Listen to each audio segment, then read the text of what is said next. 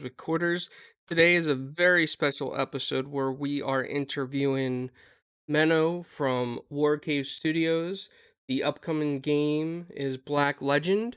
Uh, it looks to be like an amazing game. Graphics and detail are on point so far.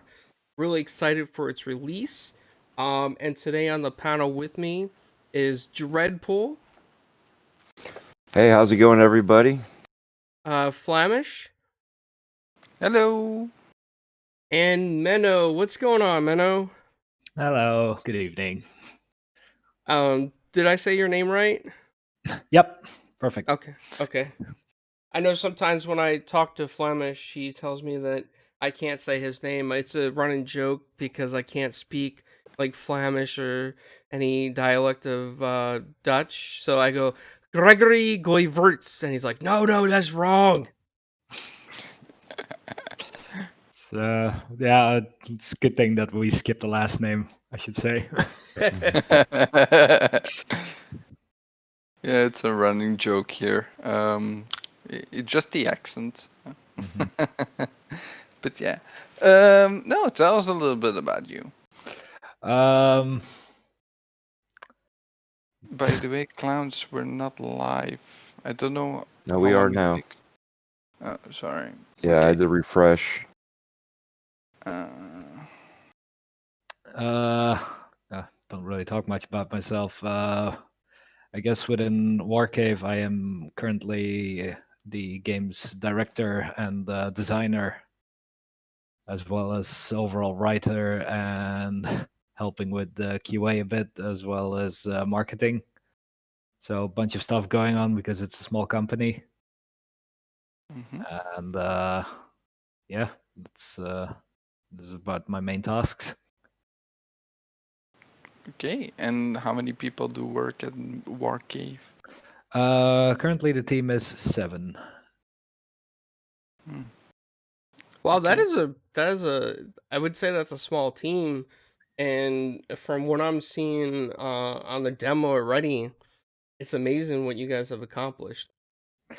Uh, yeah, we this month we celebrated our one year development anniversary, and uh, yeah, as we're we're going through uh, the feedback we're getting on the demo, uh, it's kind of a mix. Some people really seem to enjoy it. Others have very high expectations for the game, and it's it's not too clear sometimes that we're uh, a very small team. I, I guess that's part of the double-edged sword, is where you know expectations are always high when when you got good you know fans that like something but don't understand where you're going with it and they want to take it somewhere else. Uh, it's it's a mixture of things. Uh, we think it's probably the the emphasis on a more realistic art style this time.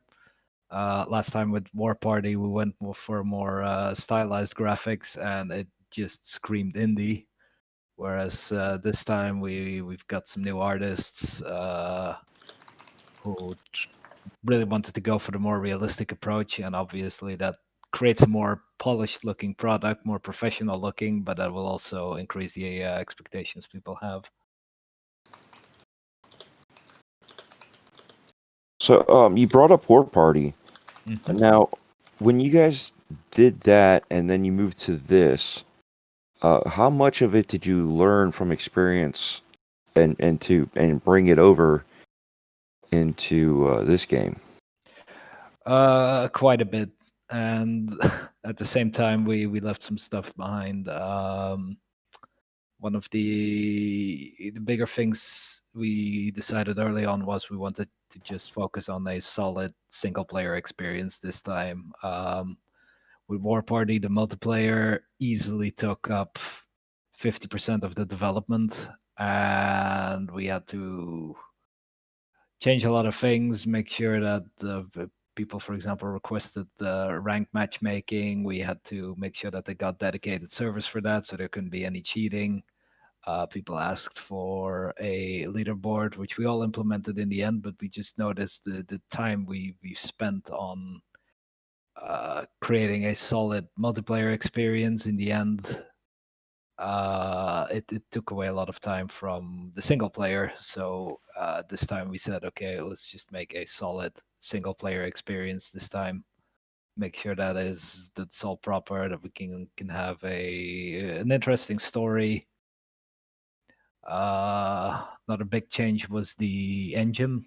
So uh, War Party was made with Unity, and for this project, uh, we've decided to, to switch to Unreal, mostly for the sake of our artists, because they, they felt more comfortable in Unreal. Uh, and for design, it's just nice to uh, work with their blueprint system. So that's something else we we picked up along the way.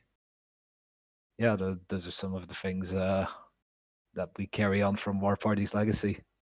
With you brought up Unreal. With with that, are you going to be looking at upgrading the graphics when Unreal Five comes out next year? Because I know it's Uh, a seamless transition. They say. it's something we're gonna have to look at in the moment itself. It's not something we we've decided on already. The reason I ask is I, it kind of it was a predecessor to. I know it's on current gen systems. Uh, would there be you know with that could there be any uh, enhancements or versions for the series S or X or even the PS5? Uh, again, can't really say much about it. We Okay. we're all keeping our eyes on Unreal Five, and we're all individually excited for different things. Our, our programmers, our artists, they're all looking at the new features. But uh, we're gonna have to look at the success of the base game first, and see if it's worth it to to upgrade it. Okay. I guess uh, you know eye on the prize versus eye in the sky. hmm So, uh, Menno, when you guys come to think about a video game and con- you know, you know the concept of the design, um, what made you guys think of Black Legend? Was there some type of maybe like story you wanted to tell, or myth, or something that inspired the game? Uh, yeah, the so the entire team is part of the the whole creation process. It's not just uh, a, a director and a producer sitting around and saying we're gonna make this and then taking it down. It's it's big team meeting, and for the main inspiration, at some point we it's mostly me and the the main artist for both uh, Dutchies, and we were discussing something. Uh, most Belgians will probably know it as well. Uh, the Efteling, which is a Dutch theme park, which is incredibly popular over there. Yeah. And the whole theme of the theme park is fairy tales being uh, changed to all these kinds of attractions and just telling the stories. And that had a very profound impact on us as, as kids. And we sort of combined that with uh, The Witcher 3, which is a bit of a curveball I'm throwing here, I know. But um, we we knew that the The Witcher did something for Polish folklore that we wanted to do with the Dutch folklore and the Belgian one. Uh, a lot of their mythology and their their culture was sort of presented through the Witcher series. And our thought process was, well, why can't we do that with Dutch culture? We have a bunch of interesting stories that uh, people from all over the world have never heard of, and it would be a shame not to share them. And what better way to do it than through a video game? And that's kind of how Black Legend started. We just jumped into these archives of uh, Belgian and Dutch and some German folklore and just started searching and digging for, for interesting stuff.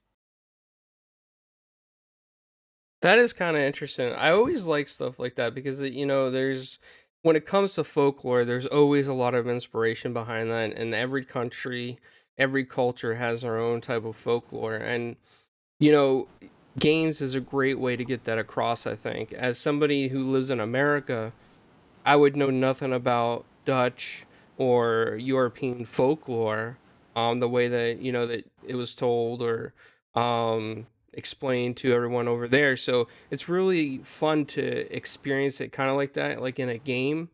and it always makes me excited. It's one reason why I was excited about The Witcher. I'm excited about Assassin's Creed Valhalla for the same reasons, and I think that your game speaks to me uh, just from what I've seen because this is the kind of stuff that I'm really into. Like I, this is what I really love about culture. Yeah, it's uh they always say try to make the games you yourself want to play and if I look back at my own game history, um I know all my uh, Greek uh, mythology and Norse mythology and some Egyptian mythology just by playing Age of Mythology and reading all the, the description texts of the units. Uh, a lot of history I know, not from books, but from Age of Empires, just playing them. And that's the kind of experience I wanted to do here, where I wanted people to go, how on earth did people come up with this stuff? Then I know I've done my job correctly because I've shown them something they don't know yet. Yeah, so um, I- was actually playing the game a little bit earlier today. Uh, that's what you're seeing on the show as well, like uh, in the, in the background playing. Um, and it, it was very interesting how the combat system works in the game. Um, and w- when when I was going through the game, it has like that eerie vibe that you have like all the time going on, and all of a sudden you hear like a woman screaming in the background, like she's getting killed or something. Yeah. Um, it, was it a design choice to go like this very dark theme, or um, was it more to do with the folklore? How you wanted? Uh... Uh, it's it's a bit of both. Um, our lead artist and I are both big uh, Dark Souls fan, and that includes uh, Bloodborne, Sekiro, uh, those kinds of games. Um, me mostly for the gameplay, him mostly for the atmosphere, and that was definitely a big inspiration for us to to go that more dark way. Uh, and it just fits incredibly nicely with the dark themes of a lot of folklore. Um, we're talking, yeah, big scary monsters. What better setting than a dark city, uh, completely covered in fog, with uh, with cultists dragging people out of their homes that you can hear in the distance. So yeah, Yeah. yeah, well, it is interesting. Like, um, I, I don't know much of the folklore here in Belgium, so it's interesting for me as well. Like, um, to to go to this game and probably have some uh, things like come up from my even my own uh country and and and of course uh, the Netherlands because I yeah I don't know that uh about that uh, folklore. Um, um, t- yeah. Um, can someone take over? Sorry. Oh, that's okay. Uh, Um, so okay. oh, I'm sorry, ahead. Jared. Go ahead. Well, I was gonna say because you were talking about the folklore, and you know, where where Clownz and I are, we're we're close to Disney, where he took it and made it magical, and it's it's it's funny how you can change history when it comes to folklore. That you come to find out when you start reading some of these books uh, of the fairy tales, and they're nothing like they they are Disney wise. Um, how much of that I don't know if I missed it, but how much of that has been changed in your rendition? uh, the, the problem with folklore, just to begin with, is every region usually has its own interpretation of it, and uh, yeah, during the the entire development and just looking for inspiration, uh, you you you go into multiple sources, and sometimes you find the same monster under a different name. Uh, sometimes you find the same phenomenon being described with widely different different topics. Um, we're currently running a uh, restream on our Steam page about the the White Wives, which is uh, Dutch folklore. For example, they they said in one story they're these departed spirits of wives who had unfaithful husbands. Uh, in another, they're the they're describing the exact same creature, but uh, in that case, they're they're herbalists that have moved on and are trying to to help people. And it's just a completely opposite thing where they go out of their way to help travelers as opposed to brutally murdering them. so in that sense, we we pick what's most interesting at the time. Uh, and kind of thinking like, what do we need for our game? Which is quite nice to have that flexibility.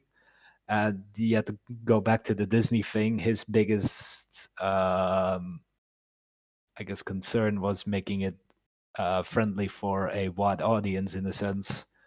Uh, a lot of Disney movies have been adapted to be be more child friendly, and we're not restricted by that. So we definitely wanted to stick to the the most interesting story as closely as we could, and then adapt it to to the video game a bit, but not too much. I would say. Okay. Now, when it's a small studio, um, you know, like the amount of the size that you have, do you guys do your own voice acting, or do you hire? Do you still hire outside voice actors? How does that all work when it comes to the from design to concept uh, in a small studio like yours? Uh, during the prototyping stage, uh, we we uh, we I mean I just did so a few voice lines just to get the atmosphere going, but in the end we did uh, get professional voice actors because they're way more reliable. They have dedicated professional equipment uh, to do everything, and overall they're trained actors. They can put some emotion in there. They can completely go up in this role, which is how we uh, went through our list of entries of people who wanted to audition for the for the voice acting. We went for the people that didn't just read the lines, but actually put some emotion in there. Uh, and that's how. That's one thing we outsourced. Um, sometimes if things get too crazy, we're we're looking at maybe some outsider artists that can jump in here and there. Uh, but most of the stuff we try to do uh, as much in house as possible, just because of the extra communication and control. Now, speaking of that, uh, I see that you do have some positions open. Is that to help uh, finish off the game, or or is it for the next game that you guys are working on? Is there a Uh, next game? There, there will be a next game. Uh, it's a bit unclear what the plans are right now uh, because Black Legend is sort of our first bigger IP and it's completely original.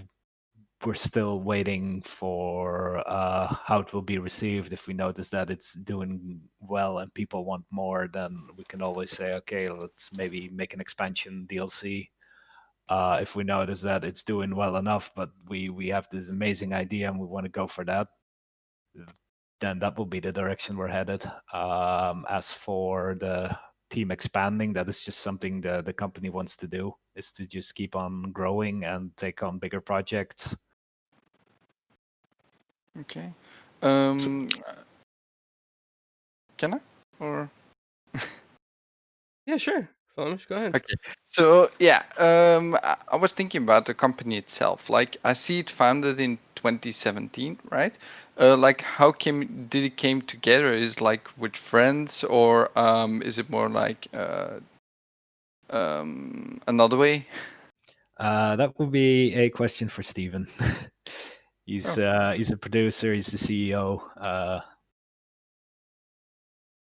Okay. So, how did Uh, you come about then? If we could twist the question, because Flamish ended up asking one of my questions.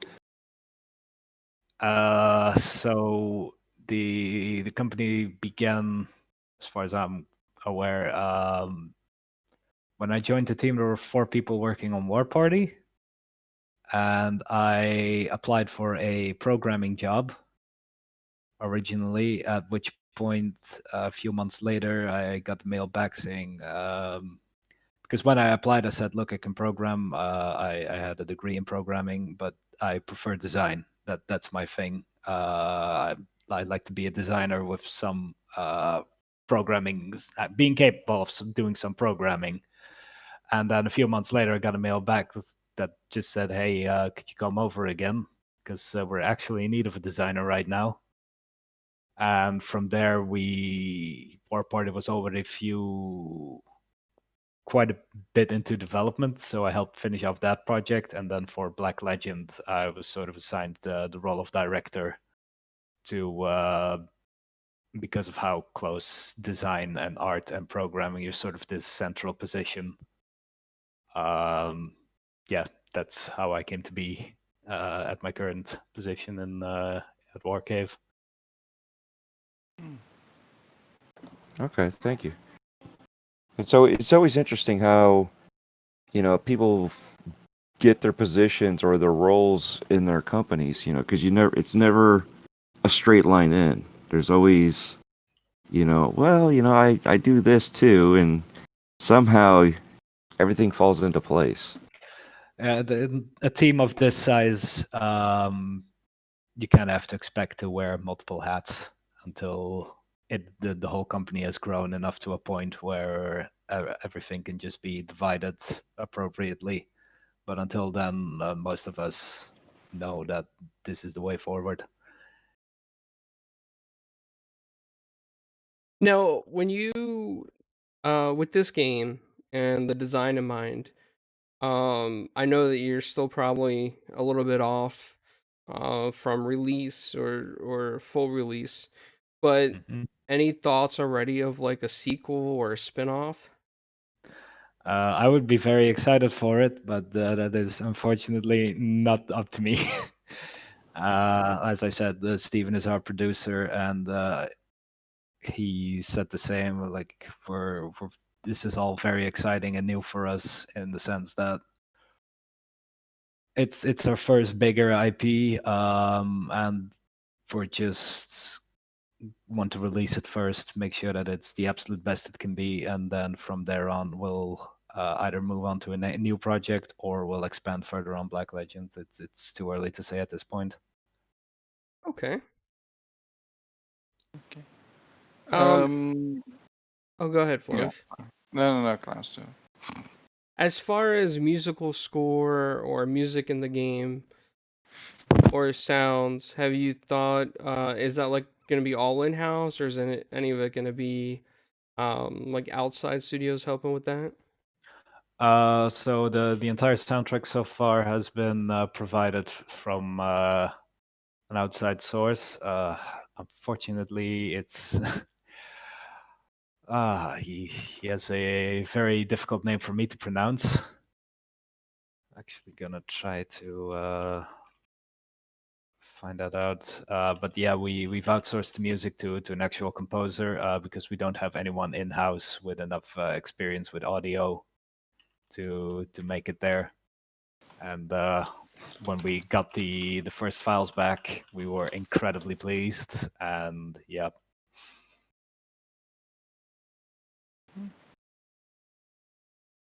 Well, that's kind of awesome. Um It's just I don't know, when I look at stuff like this early you know, earlier in development, it's really cool to see the whole concept, uh, from initial stages to end stages, and I'm sure it's also very exciting for all of you at the studio as well. It it's like, you ever feel like, uh, "Wow, we got so far already?" It like, you ever have those moments where everybody's just, like, so happy that, um, things are things are working, everybody's like, "Yes, we got it this far so far." You know, any exciting moments like that in the studio? uh, definitely, but usually after a prolonged period of stress where we try to meet deadlines. uh, like we're we're very happy that we got the demo out, but the weeks leading up to that are usually uh, just us being perfectionists, going through everything, testing, and trying to make sure that it's the best experience possible. And then when it's finally out there, there's that breath of relief, like, okay, we did it. Uh, yeah, it's a bit of a, a wave that goes up and down, but the, the highs are definitely higher than the, the lowest lows. I mean, I, I want to say it shows. Your demo is really well done. Um, I, I don't see like any bugs whatsoever in the time that I played it so far, uh, which is almost an hour. Um, and I was thinking like, because you're like seven people now, right? That you said before. Um, is there like any difficulties with working with such a small team at the moment, or um, Um, as I described earlier, uh, not a lot of people seem to be aware of our team size, and we we get these big expectations, but we're trying to uh, not let it get to us in the sense that we're hoping that interviews like these and as uh, more outlets are reporting on the game, that they kind of ask a question like, "Hey, how big are you guys?" That we can show off the the amount of quality that we've reached within a fairly short amount of time with only seven people. Uh, it's just something we're proud of, and at the same time, having a smaller team does mean that these big ideas that we had at the start, eventually you're gonna have to kill some of your darlings in any project where you have this great idea and you want to add it and you wish you could, but there's just something about a small team size that just limits you from doing that. And the best thing that we can do in those cases is we always make sure that we save it to a list for for future use or anything else. Uh, and just hope that we can at some point either in a sequel or in a DLC implement it that way. Uh, but until then, we were all very realistic about what we can and can't do. okay? And do you also experience like crunch? You, you, I know it's a thing in the industry. We heard many things about it. Do you experience it yourself in the in uh, the company? Uh, well, we we differentiate between what is regular overtime that just gets compensated and uh, the horror stories we hear from Crunch in uh, the United States, for example, where you get called out of your bed at 3 a.m. and you're being told you have to work for free or you won't get a promotion. By the way, there's pizza. Uh, those circumstances absolutely do not happen here. Um, so we we do occasionally do a bit of overtime, but it's nowhere near the yeah the the atrocities. There's no other word for it. Sometimes uh, Yeah. that, that goes on in uh, in the states, for example.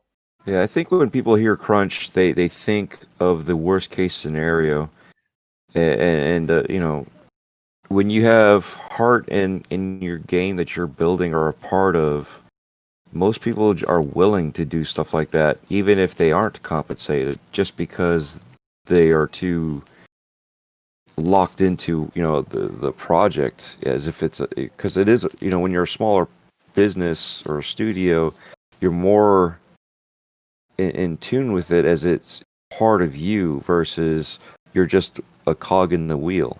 Mm-hmm.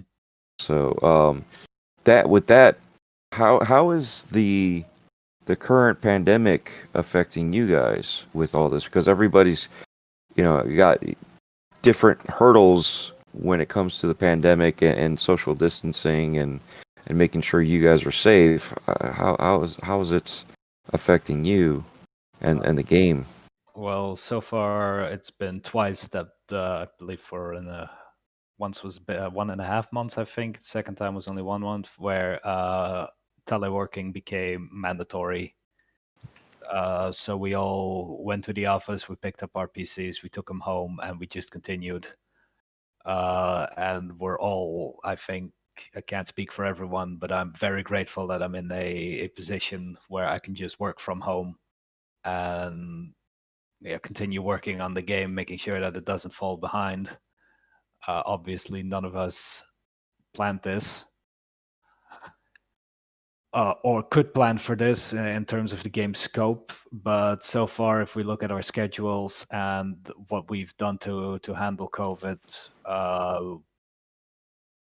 all I can say is we're, we're pretty proud of being able to, to still reduce uh, any holdups to a minimum.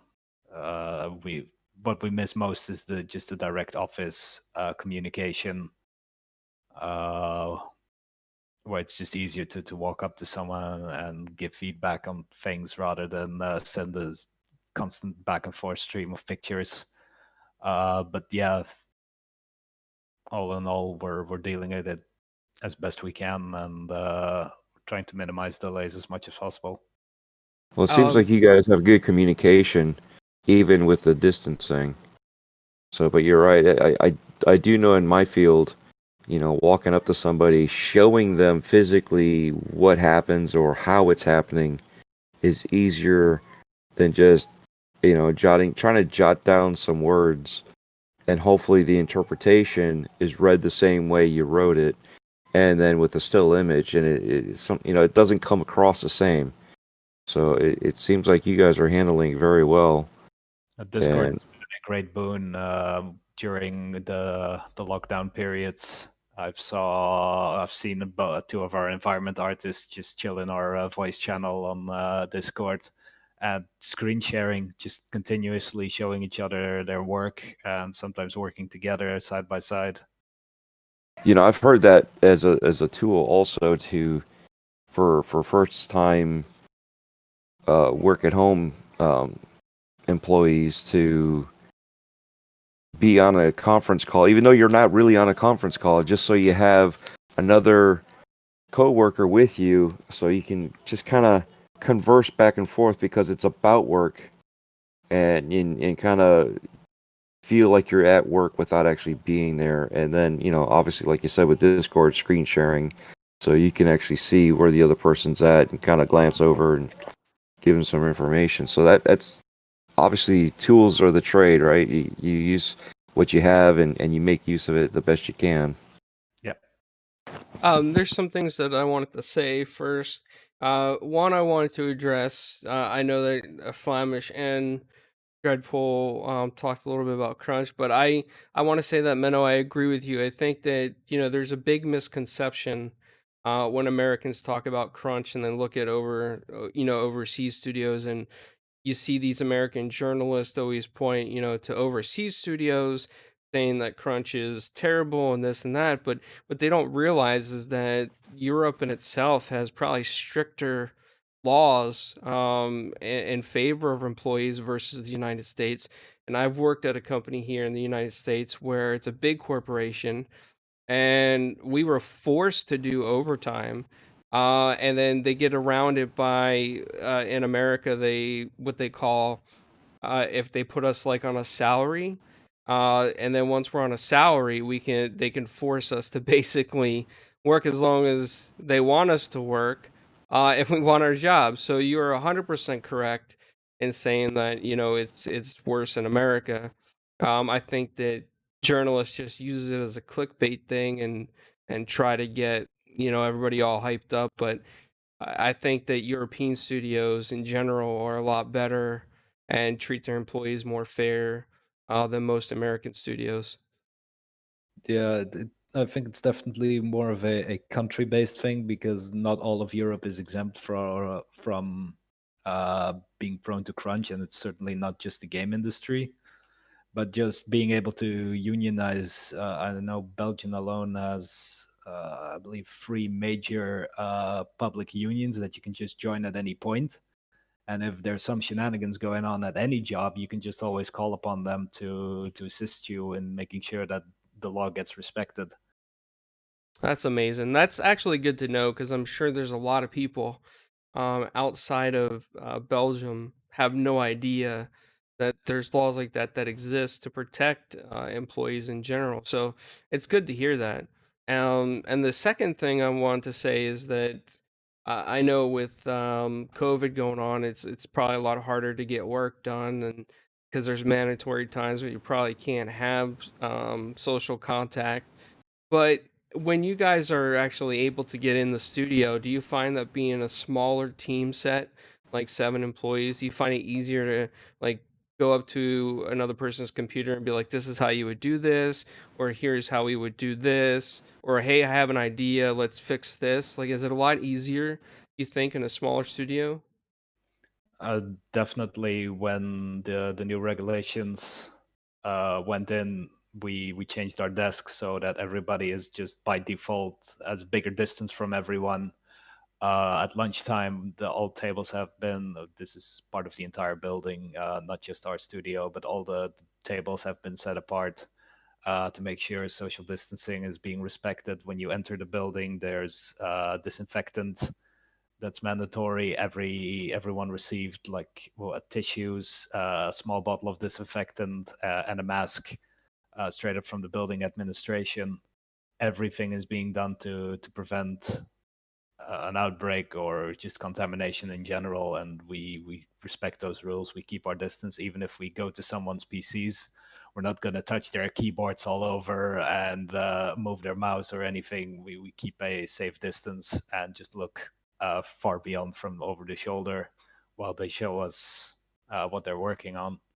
So yeah, the, it's definitely different from before, but we feel like being a smaller studio and just having the space that we have right now, we can uh, just follow the basic rules up very easily. Yeah, and I, I would imagine being in a smaller studio too, it's easier to get, you know, help or or help someone else because it, I picture, you know, if I was to picture myself as a developer or someone in a studio, and I let's say I was a, a developer like on the third floor of a big corporation, and I needed help from a visual artist that maybe was like on the second floor, I'd feel like it'd be such a pain to go back and forth whereas a like a smaller studio is probably so much easier um just to to explain and get up and and give ideas Yep, uh, definitely. Now, can I ask how how you guys came up with the design of the game? To to I mean, like you, you talked about before, you know, with War Party, you know, being an RTS, and Black Legend being uh like a single player RPG. I want to say strategy RPG, something like that, right? Yep. Uh, how how did you come up from concept to sitting down and, and drawing out the lore and, and going through to where we're at now with the gameplay.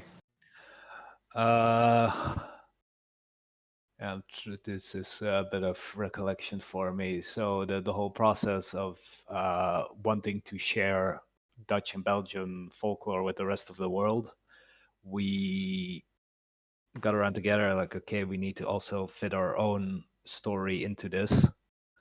Um, and yeah, I, just wrote that down uh, in a big fat lore Bible and kept communicating with the team. They all had access to the document. They would give feedback or other ideas that were just added uh, until the point where we were like, okay, this is this is definitely what we want to do. Uh, and with these rules, uh, everybody could start. So uh, our artists, for example, at every point when they were making buildings or they were making uh, characters, they could always refer to that lore Bible and said, like, okay, the, this character has those personality traits, or that's the backstory of this character. So how do I reflect that in the art? As for uh, the gameplay design, which is uh, my primary task, I would say uh, I'm still uh, a game designer at heart. The the whole alchemy system was a toss up of uh, two major factors. Uh, the biggest one was uh, our lead artist said, "Look for for the the atmosphere and uh, just the general art direction I want to take. I don't want magic in our game, so no uh, firebolts, no no ice lances, none of that stuff, no lightning." And that landed in my lap uh, as okay. You have to create an interesting combat system without magic. How are you gonna do this? Uh, and the answer came in a YouTube video that I was watching about plague doctors and how they uh, theorized medicine uh, back in their days, being this uh, these four bodily fluids that would go into imbalance and that would cause all kinds of sickness. Uh, and I just jumped down the Wikipedia hole, as I'd like to call it, where you click article after article about every subject you come across and that led to the creation of the alchemy system where it's not magic it's medicine just horribly interpreted but really interesting for a game So that's pretty cool. I did not expect that answer. That, that I mean, we all fall into that that uh, vortex, and it, it's cool to see when you design something specifically because of the research that you fell into and literally fell into it. Uh, i can recommend it to anyone to just keep clicking those links on wikipedia you come across the most interesting things you'll ever discover Okay. Um, I, I was thinking about the folklore. How did you search for all that different folklore? Because I, I think it's not the easiest to find all those stories. Uh, it was definitely spread across multiple sources. So uh, Wikipedia, uh, being being both fluent in English and in Dutch, you have this uh, amazing power to switch between the two languages and get completely different information. Uh, and sometimes, because uh, the folklore is from a specific region, the article in the, that region's language usually has more relevant info because it's contributed to more by people who know more about it. Um, I think a lot of countries have this. Uh, it's these archives of uh, stories just being filled in there to be preserved uh, as part of, of that country's culture. So uh, we we've looked up uh, for both Belgium and the Netherlands. Uh, we went into these archives and we just started reading and looking for interesting things, also more historically accurate events and uh, figures. Um, we wanted to include those as well and all in all we we found some yeah mighty interesting stuff. Uh i didn't know there were places in belgium named after the the nekkers from the witcher. Um Nekkers Really? Plus, by the way. Yeah it's named exactly after that that folklore which is both polish and uh, belgian but they, they have very different interpretations but they're, they're describing the same name and the same creatures uh, so yeah, all super fascinating and just a very big charm of, of this entire business and this industry is uh, you learn so much about the world while you're working on a game. Okay. Um, and Brian L mentions the Owl House. The Owl House. the Owl House. I guess Brian L needs to better give us some Read more on- information, some more Yeah. input on that. Yeah. Also, I, I was thinking like maybe it's a spoiler. I don't know, but do you have a favorite one? Um, probably while looking for it, it was Old Red Eyes in this case. Um, because it was an absolutely brutal story that I've never even heard about. Uh, it involves a uh, village being terrorized by a big black dog that would just, yeah, tear people to shreds. And then one day, uh, a woman was attacked by him, but it was um, she managed to fend him off with a tea towel she was carrying and managed to escape. Uh, the next day in the village, when people were discussing it, she noticed a man uh, who always smiled at her, and she noticed some threads between his teeth from the tea towel. And that's how they identified the monster who promptly decided to run away. They shot him decided to skin skin him and bury both him and his body and the skin uh, separately. And old Red Eyes became this big black smoke monster that is now looking for his own skin that just uh, walks around the village, uh, blazing red eyes. And I was reading through it and I thought, why on earth have I never heard about this story? This this is something absolutely horrendously dark and cruel, and I love it.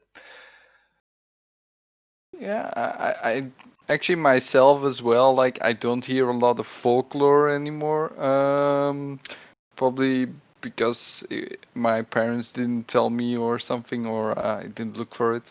So uh, it's interesting to hear uh, the folklore from uh, from over here, actually, where uh, where we're based. Um, it's interesting, yeah. Um, and do you have like uh, a, a bad one as well that you don't like at all, or uh, that you were like, eh, what's this? I've, I I came across a lot of them that weren't really memorable because of how simple they were. Like, oh, uh, there's this this monster that goes out on the streets. It's mostly the the stories primarily created to to scare kids. Mhm.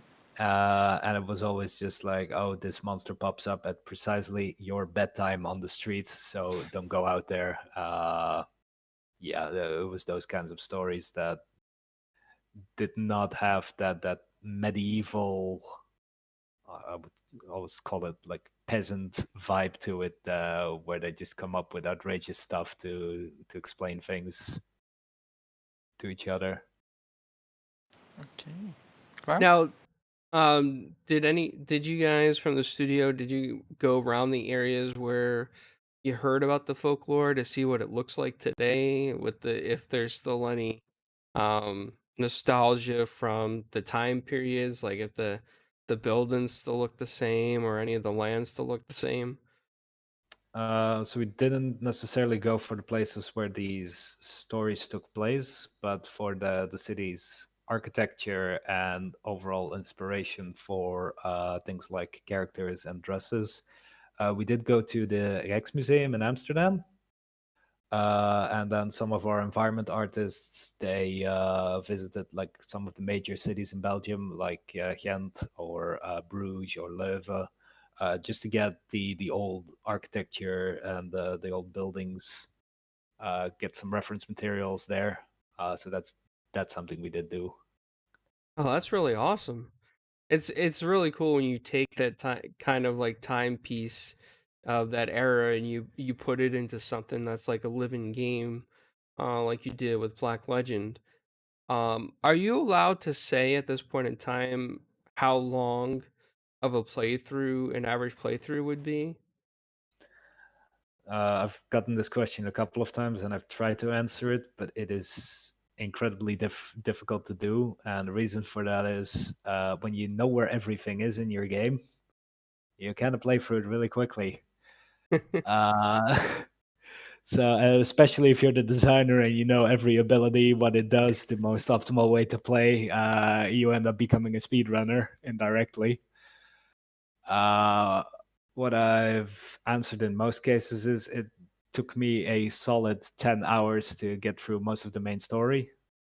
Okay. And I would I would add a modest three hours for some of the side content, and that is with me knowing where everything is. That's with me being very test oriented. So uh, whenever I'm testing out the game, I try to break it, of course, by doing uh, specific things to make sure that uh, everything is working. Um, but I still have to reach that goal in a, a more natural way. Uh, so I would say that the average player will definitely get 15 hours out of the game to complete the story with uh, with just the main story. If they would actually go out of their way to get the most out of it, that is very difficult to say. Um, we we've already confirmed a, a new game plus mechanic, so you oh nice so that's uh, if if you finish the story and you say like, okay, I want to go again, but I want to carry over all my my old progress, then yeah, you have a second playthrough. Um, certain things in the game can also change depending on the decisions you make here and there. Um, so yeah, if you want to see what happens if I do this or uh, if I make this kind of character, again, that that can add uh, different things. Of course, the achievement hunters uh, that will be given some tasks to complete to get them all of them. So, uh, at a minimum, I would say definitely 15 hours. So you said you did it in 10? Yeah. 10 hours? All right. So all you speedrunners out there, the director can do it in 10. Let's see if you can beat that number. They will probably find some uh, They will- buildings they- glitch and teleport into the, the final boss room. Yeah. Without glitches, let's let's find the let's see if you can beat the 10 hours. Let's get I- see if we can get a 9-hour speedrunner. Have, have you seen my gameplay? Do you think it's like worthy of like a speedrun? uh flamish i i've seen your gameplay and i see you like go back and forth so speed running i think you got a, a little bit of practice to get there it's also uh, it definitely depends also on the the difficulty which is uh, something i didn't really address in, in my whole explanation. But yeah if you get fully healed after every battle uh, on easy difficulty it's very different from uh, managing your party on normal or even hard where uh, you either have to heal by finding a quarter tree in the game or uh, you you have to use healing abilities in combat or po- farm potions even uh, to to keep your party topped up and make sure they don't die. Okay. Yeah, I played on easy, so uh, I didn't. I I didn't even look at the option. I just went in like everything will be fine, I guess. Um, because I I think that's mostly um when they say like this is how the game is intended if you don't change anything. So uh that that that was why I just went go and yeah, it seems that was on easy then. um like I- I think it's very interesting with like the movement in the game. Uh, you have like the spots, like how much you can move, and then the attacks. But um, what I think was um, a little bit special about the uh, combat system in general is that um, like you can basically do one or two abilities, and on the side you can move. Um, but then you have like these these arrows with like different alchemy options, like you were saying. Um, I don't know the exact names. Like, can you elaborate a little bit on that for me? Uh, we took inspiration from multiple games, of course. Um, at the same time, we also looked at some other games and said we we want to differentiate from those.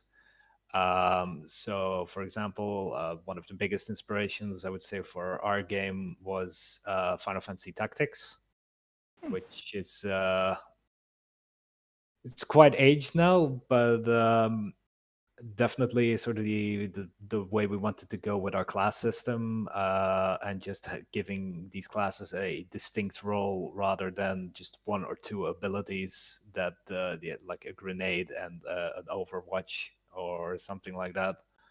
Uh, Dungeons and Dragons also play played a big part in it. Uh, mostly the the freedom of movement that you have there, where you can move, act, uh, move again, do your bonus action. As long as you have a resource left, you can always use it. Uh, that's definitely sort of the flow we wanted in combat. And then in the other case, we looked at XCOM, and uh, something I did was just go to the reviews, go to the the negative reviews, and just say, okay, what are the complaints about this game?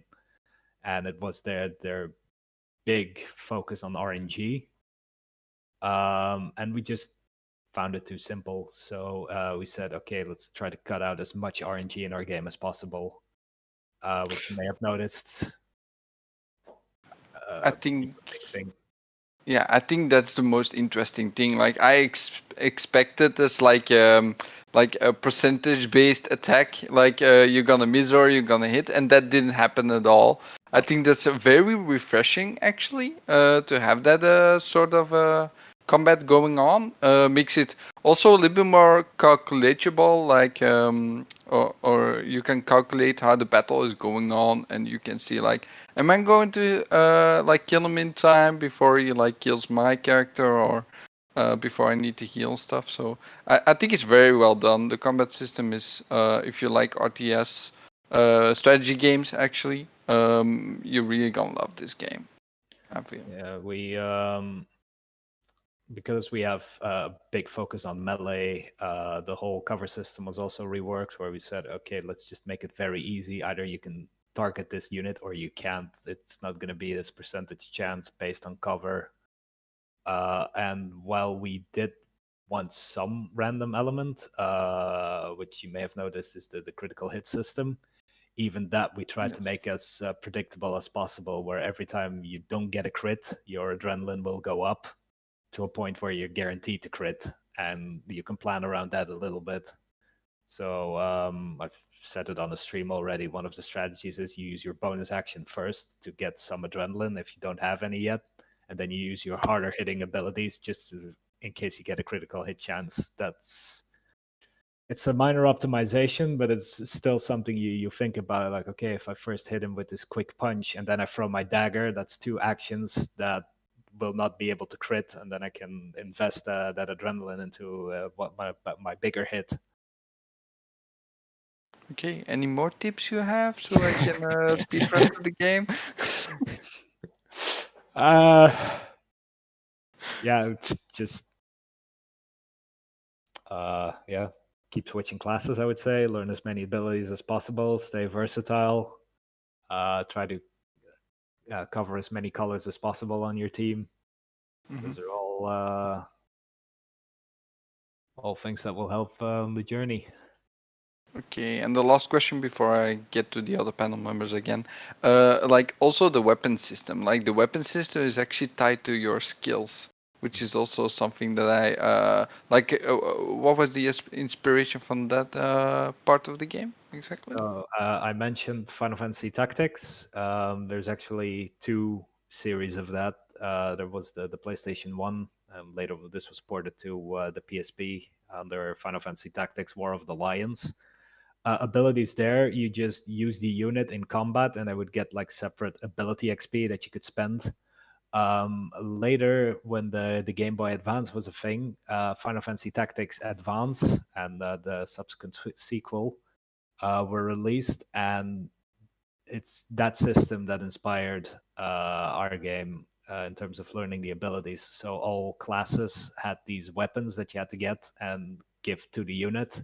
Then, as they entered combat and finished missions, they would uh, learn those abilities, and then once completely learned, you could unequip the weapon, equip a new weapon. Uh, it's also where the, the cross class system kind of came into play and we just found it really interesting because uh, the dagger you find at the beginning of the game still has some value. It's it's not oh uh, I found something better now I will never need this dagger again. No, you need to learn the ability uh, if you're if you want a, a versatile character. Now, Okay. um, is there any Easter eggs in the game that you can talk about? Uh, some would argue that the whole reason to get into game development for many is to just get the excuse to put in Easter eggs. So um, I've definitely been guilty. I know our lead artist has been guilty of putting in stuff. Um, but I'd say the biggest fun with Easter eggs is uh, leaving it to people, is leaving them behind and not telling people where they are. So um, yeah, some of the quest names, uh, some people might recognize from uh, certain anime series. At the end of the day, our team is seven nerds who uh, I encourage at every opportunity I have to put in stuff they love or a nod to to things they love. Um, yeah, there's there's a bunch of stuff in there, uh, and I'm looking forward to people finding them and calling them out like, "Hey, I recognize that thing." Nice. I'll be looking out for some stuff. I can't wait. I'm I am truly excited for this game. Uh I just I love the aesthetics of it. I like the visuals of it. I like the way that like the even the detail on the cobble the cobblestone streets. Like I thought that was pretty cool.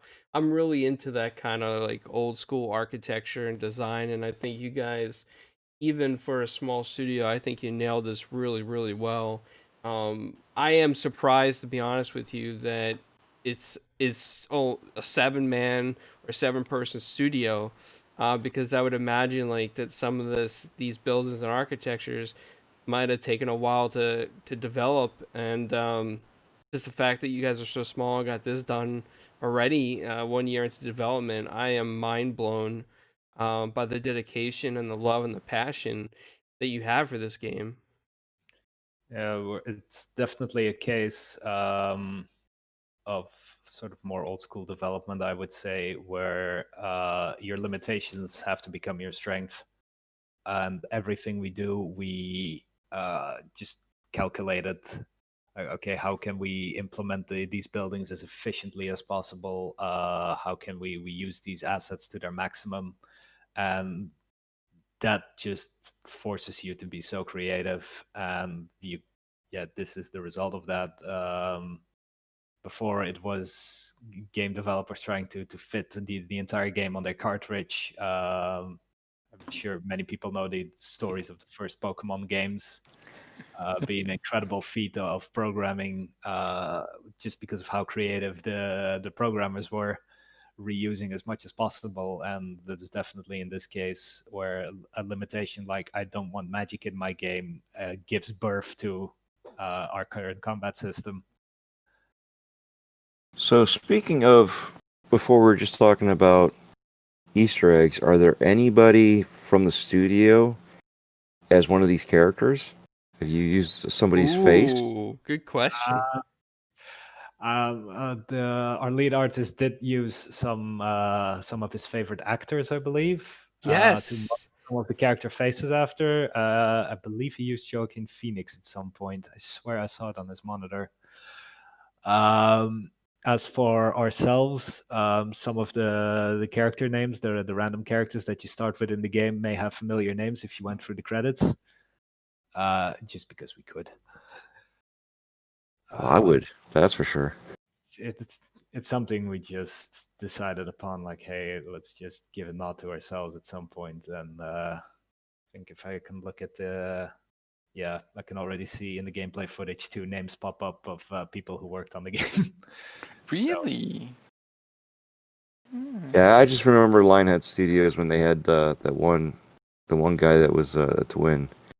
So that's you know, it's always curious to see if anybody else is doing the same thing that we don't know of, and you know, always you know, that was one of the questions I had written down. I was just waiting for a good time to ask that because you know we were looking through the character creation and and the NPCs and just you know curious. That would that was it's nice to know that you guys do give your guys a, a little bit of that, you know, a little extra credit, you know, with the name or, or face. yeah Hey, you know, that's the point um, of development for us where you just even during development you have to have a little bit of fun and this is the way to do it we believe I'm just throwing this out there because this would be kind of fun. for Everybody watching or any of the our fans out there. Um, if you ever need to create a villain in this game or like an end villain later on, you can name him Gregory Goyvaert, and then when the character goes to pronounce his name, you're like, I can't pronounce that. The infamous. I'm gonna. I'm gonna assume the two NPCs are basically the two of you.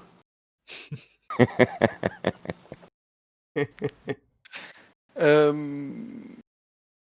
Damn, I lost my question. Damn it. Okay. Um.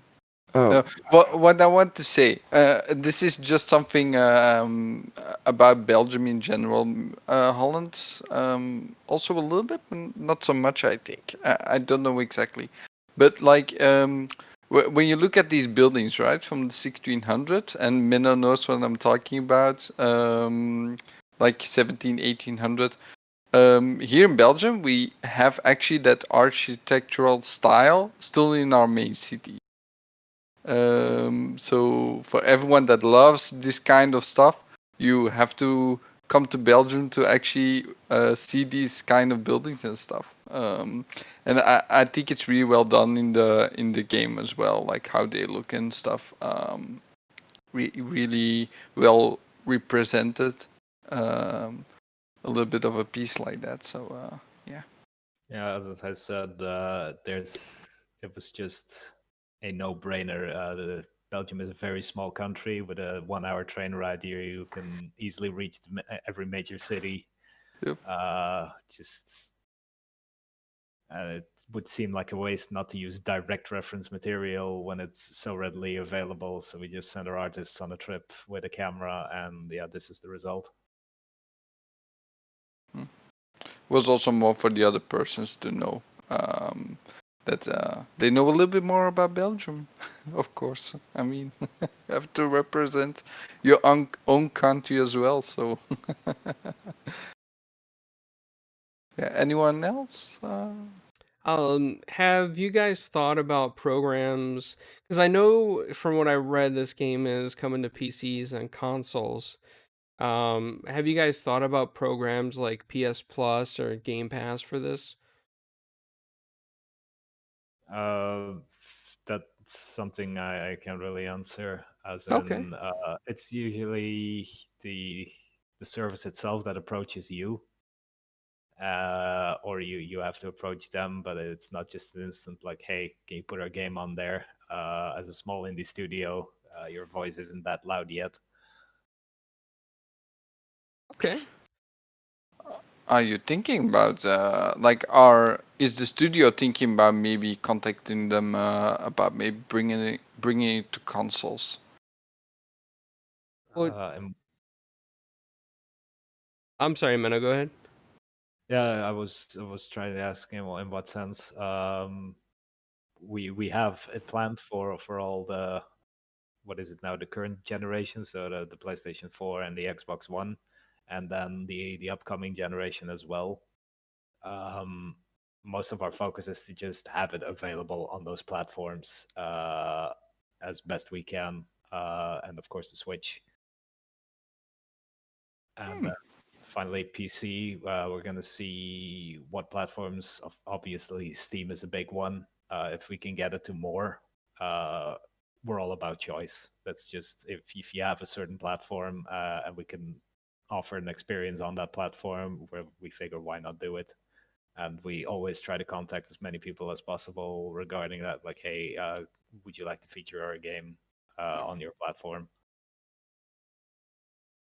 Have you had a chance to um try your game like on any of the uh the next gen dev kits like the Xbox Series S or X or the PS5? Uh, they're not in yet, unfortunately. Okay. um, yeah, we're we're keeping a close eye on uh, all the development news we get there, of course, uh, and just making sure that as soon as, as we get it, uh, our game is ready to be tested on those platforms. Okay. I'm I'm pretty excited to be honest with you because I know that next gen is almost around the corner and I know at least with Xbox it sounds like you know Microsoft is making it easy if it works on Xbox 1 that it should work on the Series S or X uh just as easily. So I'm hoping from a dev standpoint that it works that way for you guys with your game because I'd be I'm er, uh, to be honest with you, I'm very excited to play this on multiple platforms. Um, I would probably get this on the Switch, the Xbox One X, um, and PC as well, uh, just so I can play it in multiple places like that. Now, what what's the highest resolution quality that you're you guys are aiming for with this? Uh, so far, I believe the highest we've tested on is uh, 1440p, uh, and that already seems to run smoothly. Um, can't say too much about about higher quality, like the the full 4K stuff. Uh, that will still require a bit more testing. Uh, but so far, uh, most of our builds are all running rather smooth. We're we're not noticing any, any hiccups or anything. Um, so at a minimum, I can say we're trying to guarantee 1440p 60 FPS, uh, just baseline. Oh, that's great. That's awesome. For Yeah, the, that's- the PC and the major consoles, the Switch obviously uh, isn't quite as powerful, but even there, we're going to try to get it as smooth as possible. Okay. And uh, about the new bells and whistles from like the new consoles, the new uh, tech that's coming out, like ray tracing and stuff. Are you gonna maybe use that uh, in the future? Are you thinking about that? Uh, hard to say again. Um, right now, we're just looking at, at Black Legend, trying to, to get the most out of uh, the current tools and plans uh, by release, and after that, we're gonna have to see if uh, if we want to. If we've expanded enough for the next project, we can see what all kind of crazy techs we can try to use. Uh, but for the most part, we're just focusing on Black Legend right now. Now, uh, I must have missed it. uh, Either that or I forgot. Now, you've been designing this for, or building the game for two years Uh, or one year? One year. One year. Okay. So, I mean, all in all, with what you guys are doing for one year, with seven people, at the resolution you guys are going for, the frame rates per second, the the history that you guys have gone back through and filtered out. I mean, it, it's a it's an accomplishment for a feat of this size. It's it's. I mean, I gotta applaud you guys, A- and the games, the you know, still looks interesting to play. I'm watching this, and I'm still watching Flamish make the same mistakes over and over again, because obviously we're watching the, the playback again. But it's it's it's it's so intriguing that you know I I watched the the trailers, I watched the the the the two videos you guys had uh, of the the gameplay breakdown, and, and it was really cool to see all this, and, and know you know knowing more information about it is is is, is definitely a good thing because now you can actually appreciate the work and of of everything you guys have done with like I said such a small team and such quality work and the gameplay like I said just different and and at the same time somewhat familiar it's it's really cool to to hear all this and see it in action Thank you for the kind words. That's all I can say. Uh, it's it's definitely been a, a passion project for every member of the team.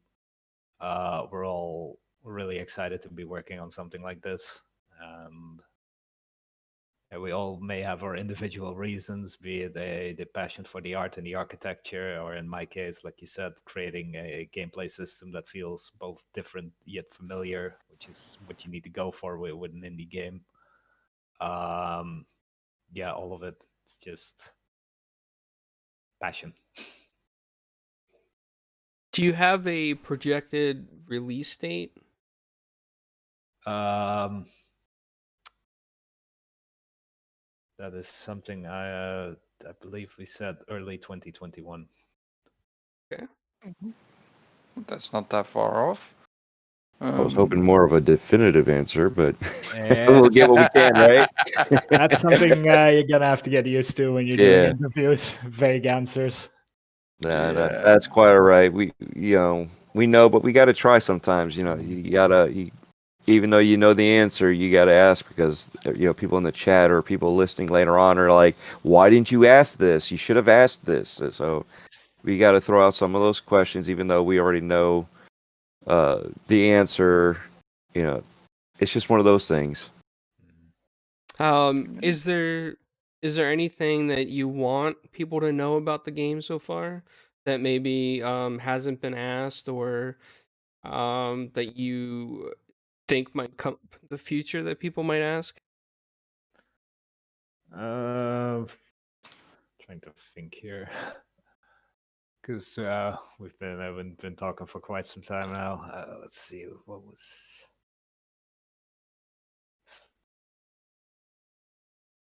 I think we we've covered most of it. Um, if you're you're interested in the game, uh, all I can ask is uh, wishlist us on Steam. Uh, it gives us feedback. It lets us know uh, how many people are interested in the game and it it just serves as a really valuable metric for us to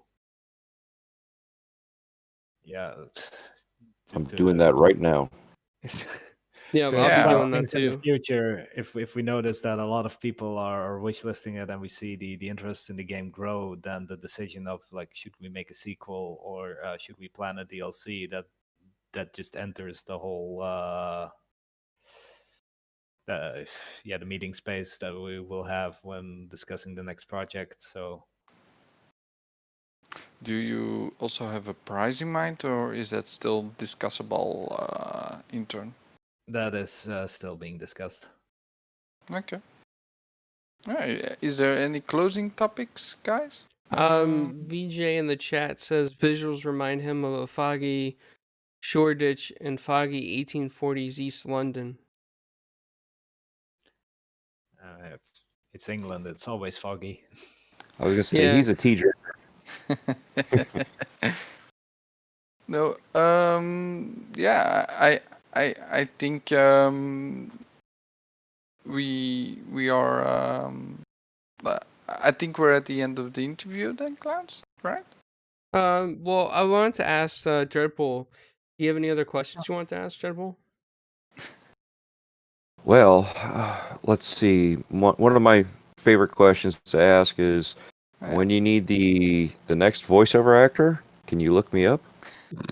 if you, if you send a link to your uh, voices.com page we'll uh we'll save it somewhere Okay, I'm working on that too. So, but no, no, it, it, I truly appreciate uh, taking the time with us and and you know discussing things. I I actually learned a lot more than than I thought I knew because you know like I guess once I found out, I was like, okay, now I really need to look into this because I was already looking into it and I was interested.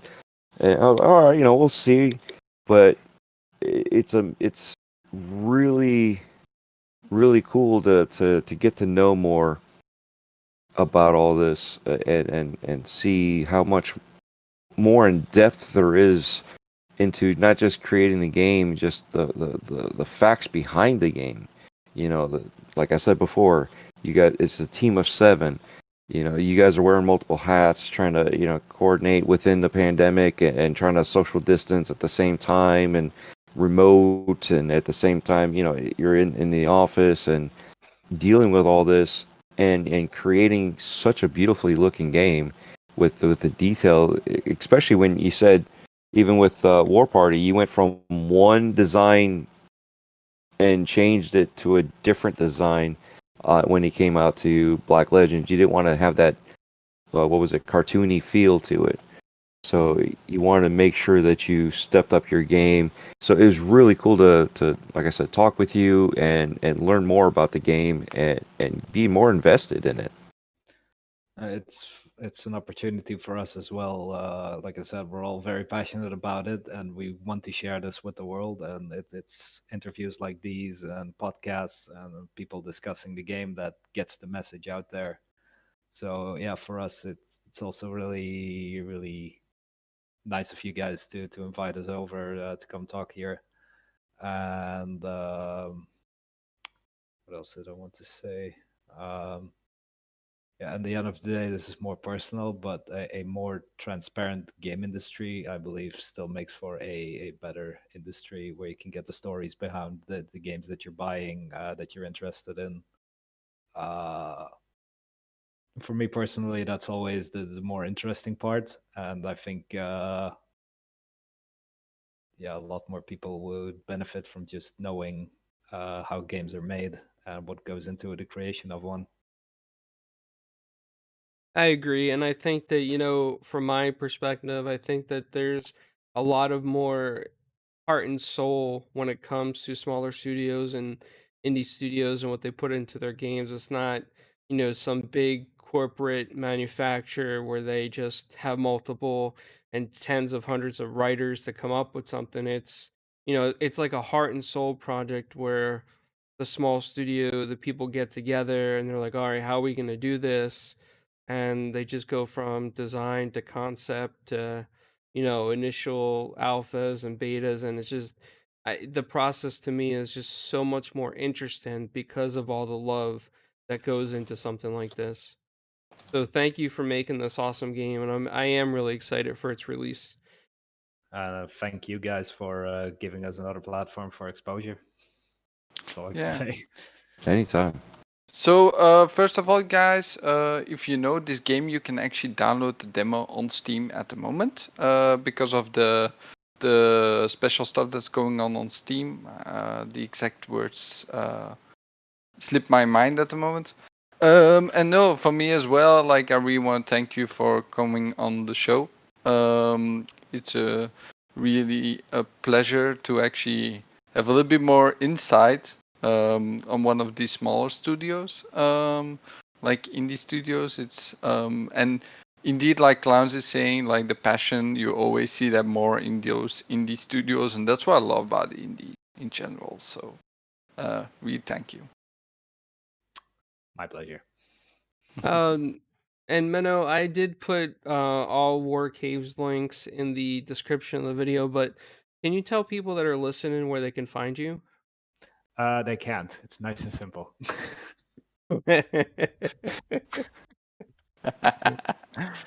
Yeah, because the men I found on Twitter, I didn't think that was you. yeah, I, I noticed the at Mano. It's like I don't know what they found, but it's not me. oh no, I There's no uh, personal social media or anything for me. Uh, so just Warcave on Twitter, I guess. uh, yeah, if I can chill for something, it would probably be just our official pages. So we uh, have the the Warcave Facebook page, uh, our Twitter, and our Instagram page. Uh, we just try to update every few days, uh, providing all kinds of stuff. when we're going live, uh, if the the store page has been updated, uh, or just random development trivia, like I discussed uh, in this talk. Uh, sometimes we throw that up as well. Uh, so yeah, worth following if you're interested in the game. Awesome. Okay. And uh, Dreadpool, where can people find you? Uh, you can find me on Twitter as uh, Dreadpool, all caps, all letters. Uh, actually, the zero, the O's are actually zeros, and um, you can find me on Wednesday nights with uh, the uh, Game and Beyond the Box crew. Uh, eight, uh, excuse me, 8 p.m. Eastern. Uh, Friday mornings on breakfast. Uh, I'm sorry, I'm getting my stuff mixed up. That's all right. with uh what was it uh, breakfast with boom Yep. at 10 a.m eastern and then my own thing on uh basically spotify anchor apple it uh, was apple podcasts it's uh, breaking bread with dread it's all under dreadpool so just look for that there and as always my dms are open And Flamish, aka Gregory Goyvaerts, who taught me the one Flamish word of candy. What was it like? Spoondelhoot? Spoon- No, Snoophood. Snoophoot. Okay. There you go. Snoophoot. That's the only word I learned. Uh, where can people find Oh, you? Okay, so first of all, you can find me on my Twitter account, uh, Gregory Goyvaert. Um, it's also in the description below. It's be- below my name in the video. Um, second, I have my own um, account, Flamish, of course, uh, where where I sometimes uh, post a video about game games and um, then I have my Sunday show, The Flamish Experience, which I also uh, do on my own channel as well. And the rest of the week, it's like reviews, like um, reviews that are coming up, um, gameplay, uh, live streams, and uh, interviews like this. So, uh, and that's on uh, Four Guys with Quarters. Like, yeah. So and you can all find me at Italian Clownz Below with a Z. And Gregory Goyvaerts forgot to say Retro Renegades on Tuesday nights. Uh, but don't worry, Graphic God, I said it for him. And then you could find me on uh, Mr. Boomstick and Friends Mondays nights, Game Beyond the Box 8 p.m. Wednesday nights.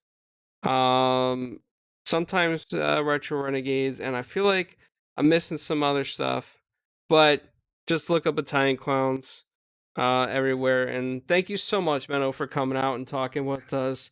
Um, it's been a real pleasure with you and uh, just learning, you know, a lot of this stuff that goes into it. And like I said, I think we're all looking forward to the release on this. And I, you know, if Xbox or PlayStation's listening, I know you can't say anything, but I do hope that they do approach you for those awesome programs and give you guys some opportunity and exposure. Uh, thank you for the kind words. Absolutely. And to everybody in the chat, we'll see you next time. Yeah, see ya.